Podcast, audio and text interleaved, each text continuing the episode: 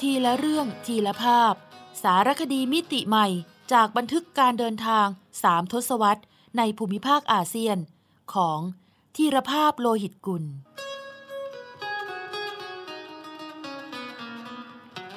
อ่านโดย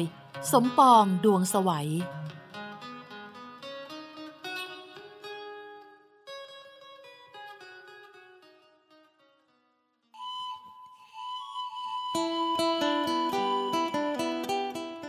าะลึกเบื้องหลังปราสาทหินพันปี ในสารคดีสัญจร นครวัด นครธม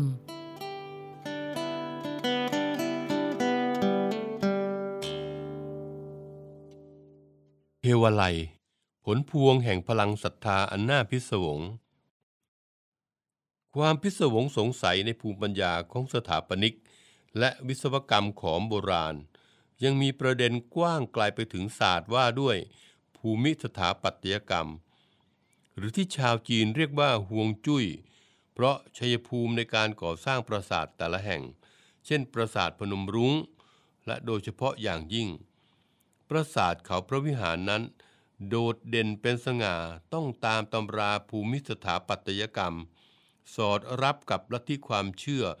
ว่าด้วยภูเขาวิหาร อันถือเป็นพระราชภารกิจที่พระราชาของทุกพระองค์ พึงต้องสร้างปราสาทไว้บนนั้น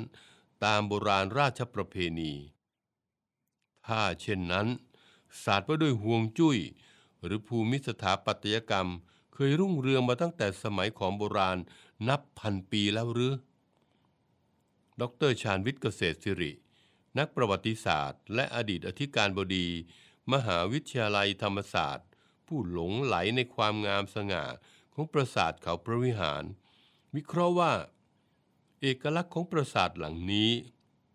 คือการวางผังหรือที่เรียกว่า planning เป็นการวางผังโดยสร้างเทวสถานไว้บนสุดยอดตรงหน้าผา และออกแบบให้มีทางเดิน มีซุ้มประตูหรือโคปุระ มีปราสาทมนเทียนหลังต่างๆ ไล่เรียงขึ้นไปทำให้ผู้มาบูชาคารวะ ค่อยๆเดินขึ้นไปพบทีละหลัง กระทั่งไปถึงจุดสุดยอดตรงหน้าผา ซึ่งถือเป็นความสำเร็จอันยอดเยี่ยมของขอมโบราณ อาจพูดได้ว่า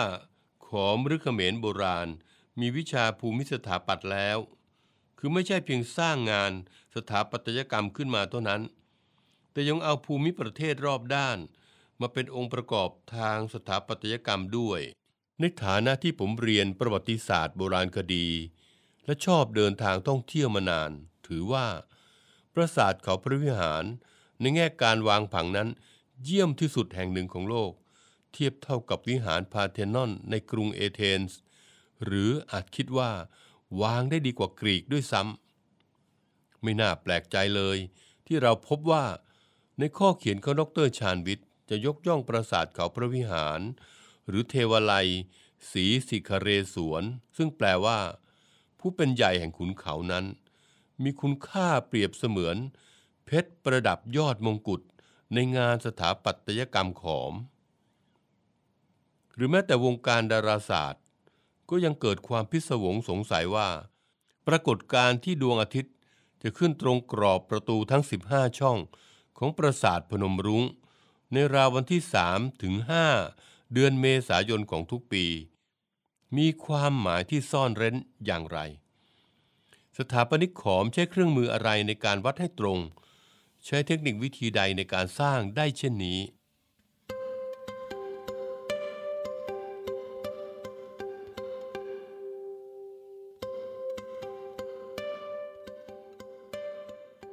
มีความพยายามสันนิษฐานว่า นี่คือส่วนหนึ่งของพิธีกรรมการเพิ่มพลังอำนาจให้กับรูปเคารพ ที่ประดิษฐานอยู่ภายในปราสาท โดยเฉพาะศิวลึงบนฐานโยนี จะต้องแสงตะวันในวันนี้ ซึ่งอาจเป็นวันที่มีการกระทำพิธี บวงสวงบูชา องค์ศิวเทพประจำปี โดยพราหมณ์จะเลือกวันที่มีความสำคัญวันหนึ่ง เช่น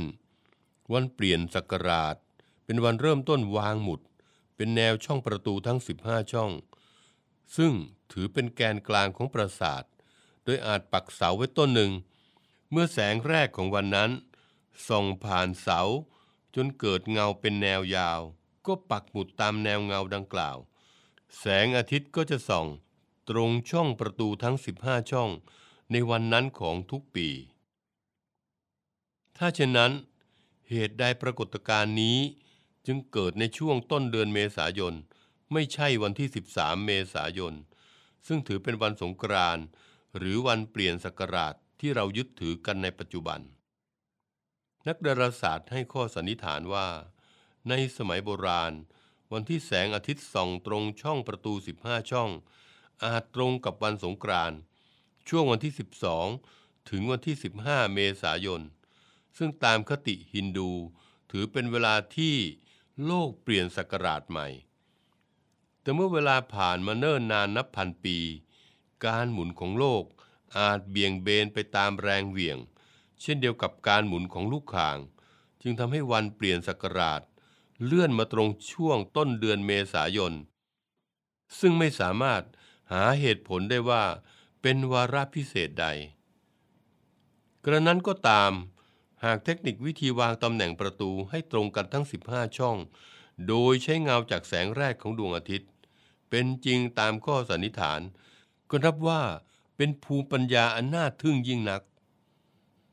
หรือคือพลังแห่งความทยานอยาก ตราบจนวันนี้ ความพิศวงสงสัยในภูมิปัญญาของขอมโบราณ ก็ยังเป็นเสมือนมนต์ดำในจิตใจของผู้คนในโลกปัจจุบัน และได้กลายเป็นแรงดึงดูดให้คนจำนวนมาก เดินทางไปค้นหาคำถาม และท่องไปในโลกแห่งมิติพิศวงของเทวไลขอม อย่างไม่รู้เบื่อหน่าย หรือบางที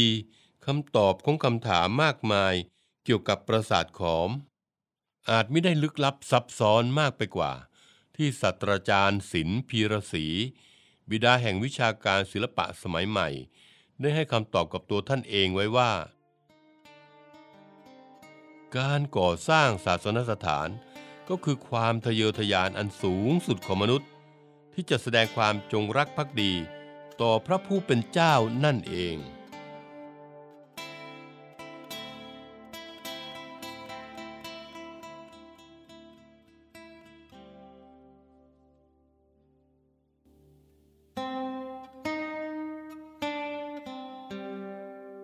ท่องทานตะลึง สหัสลึงพันปี จากพนมกุเลนถึงกบาลสเปียน ตอนที่หนึ่ง พนมกุเลนหรือภูเขาลิ้นจีป่า ต้นทานแห่งลำน้ำที่ไหลมาหล่อเลี้ยงเมืองเสียมเรียบ อยู่ห่างจากเมืองท่องเที่ยวอันดับหนึ่งของกัมพูชา ไปทางทิศตะวันออกเฉียงเหนือ ราว 50 กิโลเมตร โลกรับรู้ความสำคัญว่า คือแหล่งตัดหินขนาดมหึมา ที่นำมาสร้างมหาปราสาทนครวัด นครธมและเทวไลยอีกกว่า 200 แห่ง ในยุครุ่งเรืองของราชอาณาจักรขอมเมื่อราว 700 ถึง 1,200 ปีก่อน สันนิษฐานว่า ช่างขอมจะตัดหินเป็นก้อนๆ บรรทุกแพไม้ไผ่มาตามลำน้ำเสียมเรียบ มาขึ้นฝั่งใกล้เมืองพระนคร ปัจจุบันคือเมืองเสียมเรียบ แล้วใช้ช้างกว่าสี่หมื่นเชือก ใช้แรงงานค่าทาสอีกนับแสน ชักลากหินปริมาตรกว่า หกแสนลูกบาทเมตร ไปสร้างมหาปราสาทนครวัดเพียงแห่งเดียว เพื่ออีก 800 ปีต่อมา จะได้รับการบันทึกว่าเป็นหนึ่งในเจ็ดสิ่งมหัศจรรย์ของโลกในรอบพันปีสมใจ แต่เว้นจากนักโบราณคดีแล้ว ก็น้อยคนจะรับรู้ว่า พนมกุเลนยิ่งใหญ่กว่าการเป็นเพียงแหล่งตัดหิน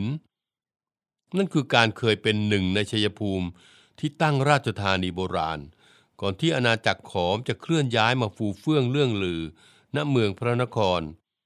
หรือที่นักท่องเที่ยวรู้จักในนาม นครวัดนครธมมาตราบจนวันนี้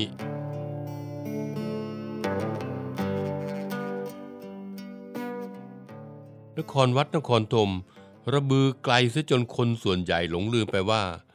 ลัทธิเทวราชา อันเป็นพลังสำคัญ ขับเคลื่อนกษัตริย์ขอมให้ทรงสร้างปราสาท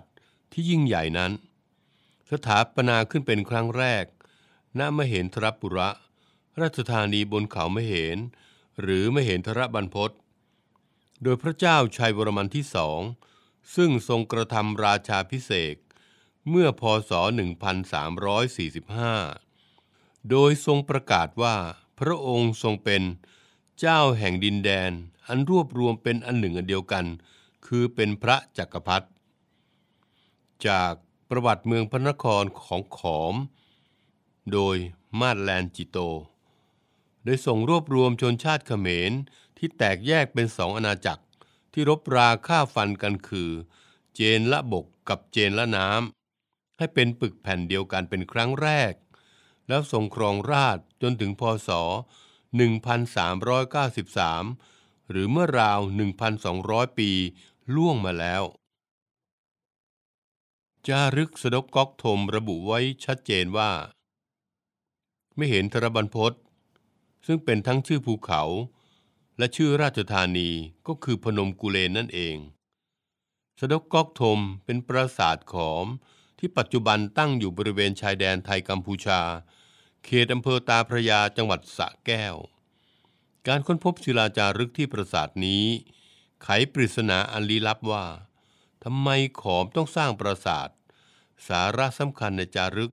เล่าเรื่องตระกูลพราหมณ์ที่รับใช้ใกล้ชิดกษัตริย์ขอม ต่อเนื่องหลายรัชกาลนาน 250 ปี ตั้งแต่แผ่นดินพระเจ้าชัยวรมันที่สองพศ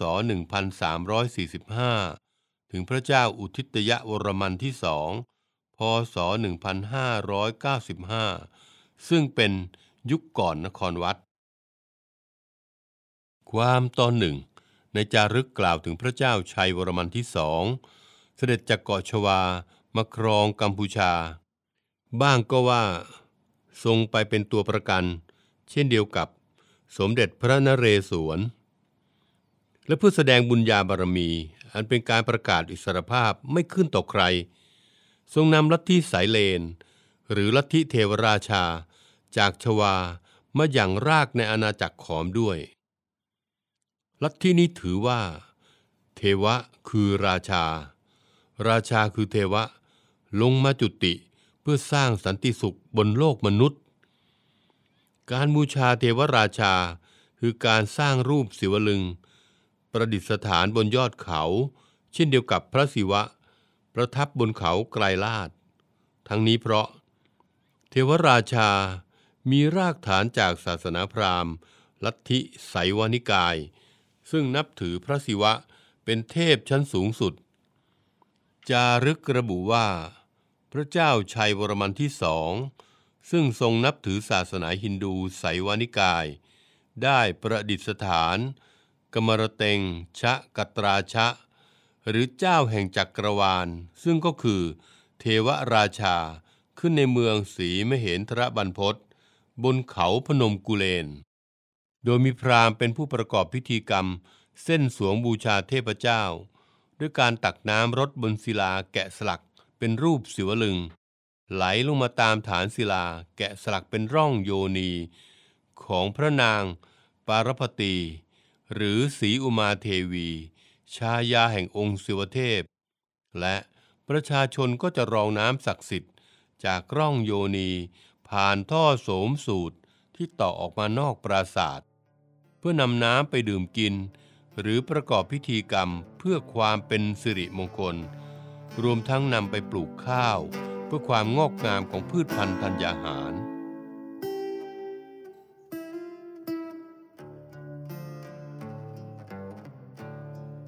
เหตุนี้เองภูเขากลางใจเมืองที่ประดิษฐานศิวลึง จึงถือเป็นศูนย์กลางแห่งราชอาณาจักรขอม ภูเขานี้จำลองมาจากเขาพระสุเมน ซึ่งคติฮินดูถือเป็นศูนย์กลางแห่งโลกและจักรวาล ดังนั้นที่ประดิษฐานศิวลึง หรือราชลึงจึงถือเป็นศูนย์กลางของโลกและจักรวาล ในเวลาเดียวกัน กับการเป็นทิพยวิมานของเทพเจ้าบนโลกมนุษย์ศาสตราจารย์ยอสเซเด ผู้เชี่ยวชาญศิลปะขอมระบุว่า หลักการบูชาตามลัทธิสายวะ คือต้องบูชาเทวลึง ในฐานะที่เป็นบุคลิกภาพอันศักดิ์สิทธิ์ของพระเจ้าคความรุ่งเรืองของอาณาจักรขึ้นกับราชลึงนี้ วิหารที่เก็บราชลึงต้องอยู่บนยอดเขาทำนองภูเขาวิหาร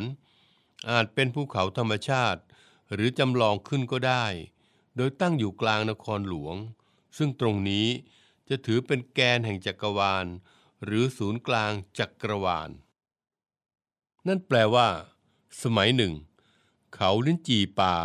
เคยมีสถานะเป็นศูนย์กลางจักรวาลมาก่อน และถึงแม้ว่า ภายหลังสิ้นรัชกาลพระเจ้าชัยวรมันที่สองแล้ว กษัตริย์ขอมองค์ต่อต่อมา จะหันไปนับถือฮินดูไวยสนปนิกาย หรือศาสนาพุทธนิกายมหายานแล้วก็ตาม แต่ก็ยังทรงสืบทอดการสร้างวิหารเก็บราชรึง เพียงแต่รูปเคารพใจกลางปรางประธาน เปลี่ยนจากศิวลึงเป็นพระวิษณุ หรือพระโพธิสัตว์ ตามแต่กษัตริย์ผู้สร้างจะนับถือ จากต้นทานน้ำมเห็นทรบันพศราชประเพณีของกษัตริย์ขอม ที่จะต้องสร้างศาสนสถานบนฐานเป็นชั้น จึงเริ่มขึ้นนับแต่นั้น ประวัติศาสตร์เอเชียตะวันออกเฉียงใต้ของ DGE Hall ระบุว่า เมื่อมีการขุดค้นทางโบราณคดีบนยอดเขาพนมกุเลน ปรากฏว่า พบวิหารและสีวลึงจำนวนมาก ซึ่งซ่อนเร้นอย่างมิดชิดอยู่ในป่าทึบ โดยมีฟิลิปสแตรนและองรีมาชานเป็นผู้ขุดค้น อย่างไรก็ตามด้วยเหตุที่ไม่เห็นทรบันพศเป็นราชธานีอยู่เพียงช่วงสั้นๆ ต่อมามีการย้ายราชธานีอีกหลายครั้ง เช่น ย้ายไปยังเมืองหริหราลัย ก่อนจะสถาปนาเมืองพระนครอันยิ่งใหญ่นั้นประการหนึ่ง แต่อีกประการหนึ่งคือรูปเคารพศิวลึงเป็นชิ้นส่วนโบราณวัตถุที่ถูกโจรกรรมได้ง่าย เพียงการยกแท่งศิวลึงออกจากฐานโยนี จึงทำให้แทบไม่มีร่องรอย หลักฐานที่สมบูรณ์ของวิหาร และรูปเคารพศิวลึง หลงเหลือบนเขาพนมกุเลนในวันนี้เลย ยกเว้นก็แต่สหัสลึง หรือรูปศิวลึงนับพันองค์ แกะสลักลงบนพื้นลำธารต้นแม่น้ำเสียมเรียบบนเขาพนมกุเลน ซึ่งตอนแกะย่อมยาก แต่ยิ่งยากกว่าถ้าใครคิดจะขโมย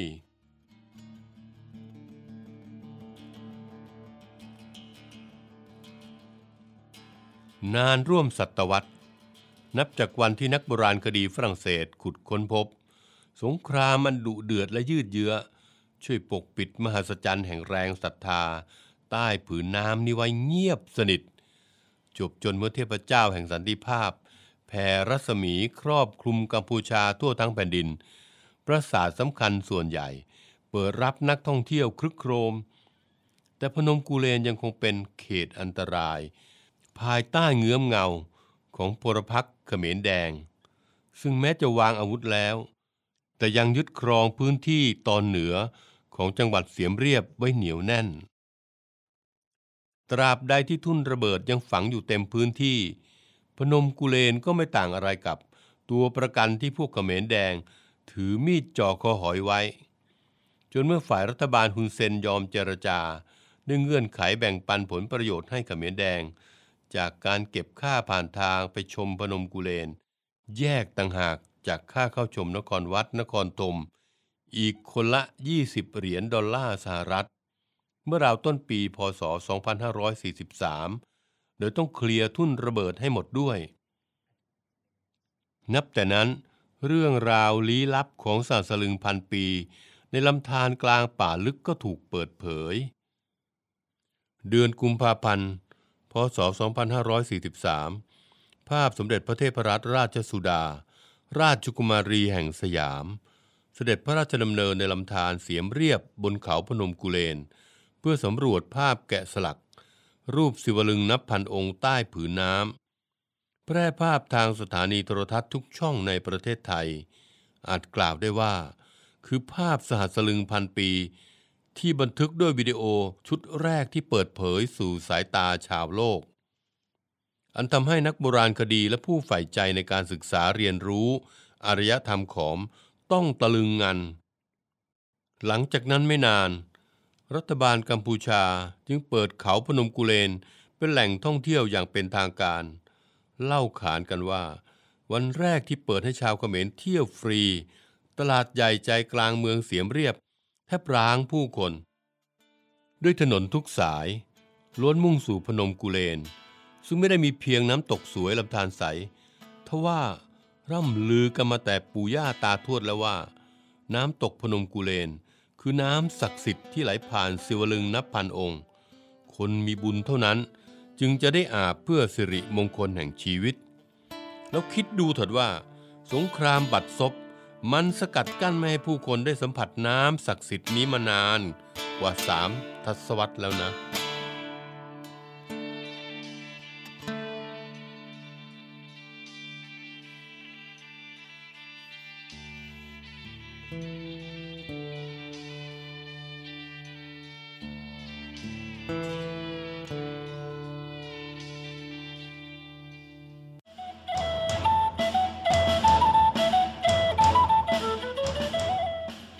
ซอกแซกอาเซียน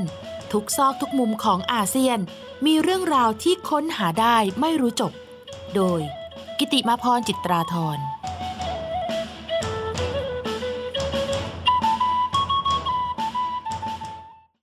จริงหรือเขมรไม่ใช่ขอม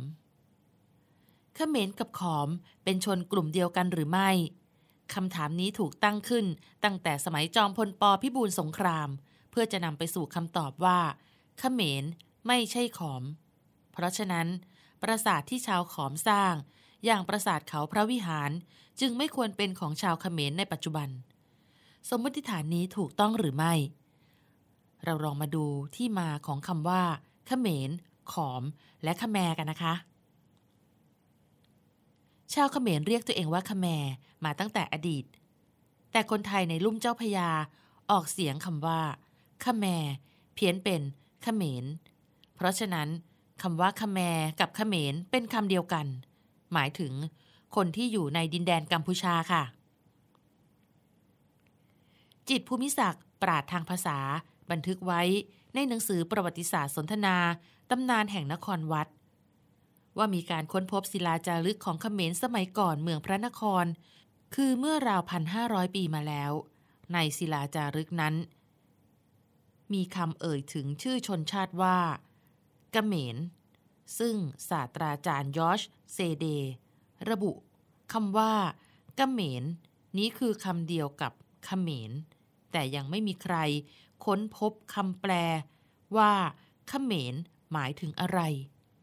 เคยมีนักปราชญ์ผู้เชี่ยวชาญภาษาบาลี สันนิษฐานว่าเขมรมาจากเขเมะซึ่งในภาษาบาลีแปลว่า สุขเกษม ดังนั้น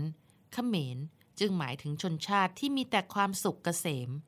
ซึ่งจิตภูมิศักดิ์วิจารณ์ว่าเป็นข้อสันนิษฐานที่ไม่ค่อยน่าเชื่อถือนัก ส่วนคำว่าขอมไม่ใช่ชื่อที่ชาวเขมรเรียกตนเอง แต่เป็นคำที่คนไทยเรียก อันเนื่องมาจากอาณาจักรขอม แผ่อิทธิพลไปกว้างไกล หัวเมืองสำคัญอย่างสุขโขทยัยละโวลบบุรี พิมาย ในอดีต เป็นดินแดนของขอมทั้งสิ้นค่ะ คนไทยในลุ่มเจ้าพระยาจึงเรียกชาวเขมรที่อยู่ในละโวพิมายว่าเขมร และเรียกเขมรในดินแดนกัมพูชาที่อยู่ใต้ลงไปอย่างเจาะจงว่าเขมรกรอม หรือขแมกรอม แปลว่า พวกเขมรที่อยู่ทางใต้สองคำนี้ขแมและกลอม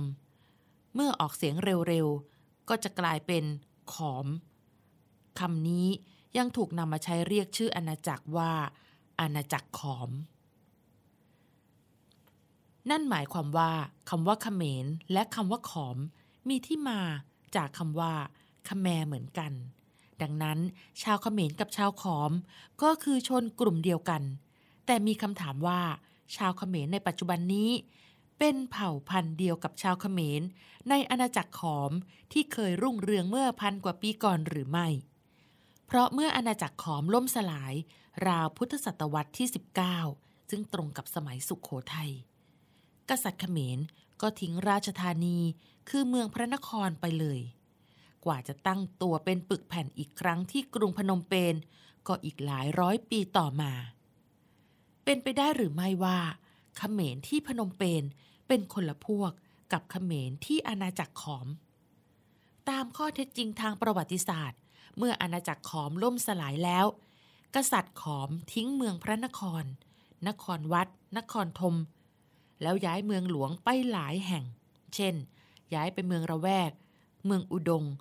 ก่อนจะมาอยู่ที่พนมเปญปัจจุบัน ระหว่างนั้นไม่ปรากฏว่ามีชนชาติอื่นใดย้ายเข้ามาอยู่ในอดีตราชธานีขอมเลย สรุปแล้วจึงไม่มีเหตุผลใดชี้ชัดว่าขเขมรไม่ใช่ขอมคำว่าขแมรเขมร ขอม เป็นเพียงการเรียกที่แตกต่างกัน แต่มีความหมายเดียวกัน เช่นเดียวกับคำว่า ไทย สยาม เสียม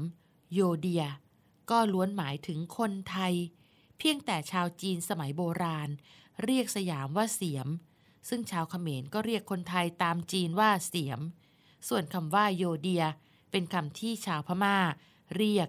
เพราะพม่ารู้จักคนไทยที่มาจากอายุทยาเท่านั้น จึงเรียกคนไทยว่า พวกอายุทยา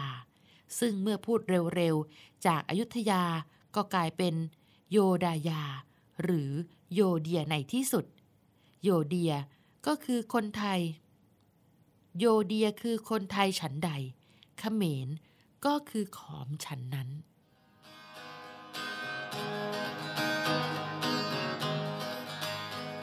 ทีละเรื่องทีละภาพ สารคดีมิติใหม่จากบันทึกการเดินทางสามทศวรรษในภูมิภาคอาเซียน ของทีรภาพโลหิตกุล สร้างสรรค์ดนตรีโดย นิพนธ์เรียบเรียง และบุญชัย ชุนหรักโชต